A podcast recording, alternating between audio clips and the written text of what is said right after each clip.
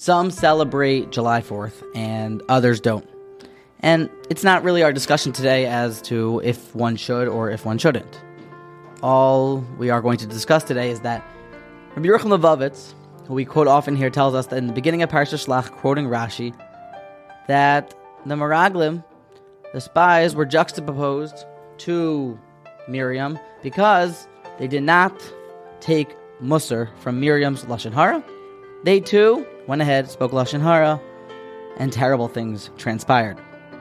Rabbi Yerucham Levovitz tells us from here that a job of a Musar focused person is to always look to take practical things from the situations and the experiences that he is involved in. So, with July 4th being today, and it is American Independence Day, I would like to propose something practical that we can take from it. July 4th, Independence Day, is the day that the Continental Congress signed a document, the Declaration of Independence, that freed, officially, freed America, the 13 colonies, from Great Britain. Now, here's my question on the founding fathers. They were free already. They were thousands of miles from Great Britain, so then why exactly are they writing a document to declare freedom? They were already free. Perhaps the answer is is that you may be free and your people including yourself might think that you are free, but it is important to declare freedom.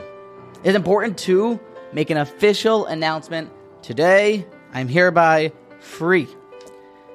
I think that's important in our Musar study. It's important in our daily lives. We may think things or know things, but it is important to make them official. Here I am declaring I don't stand for the Yetzer Hara. I am declaring freedom.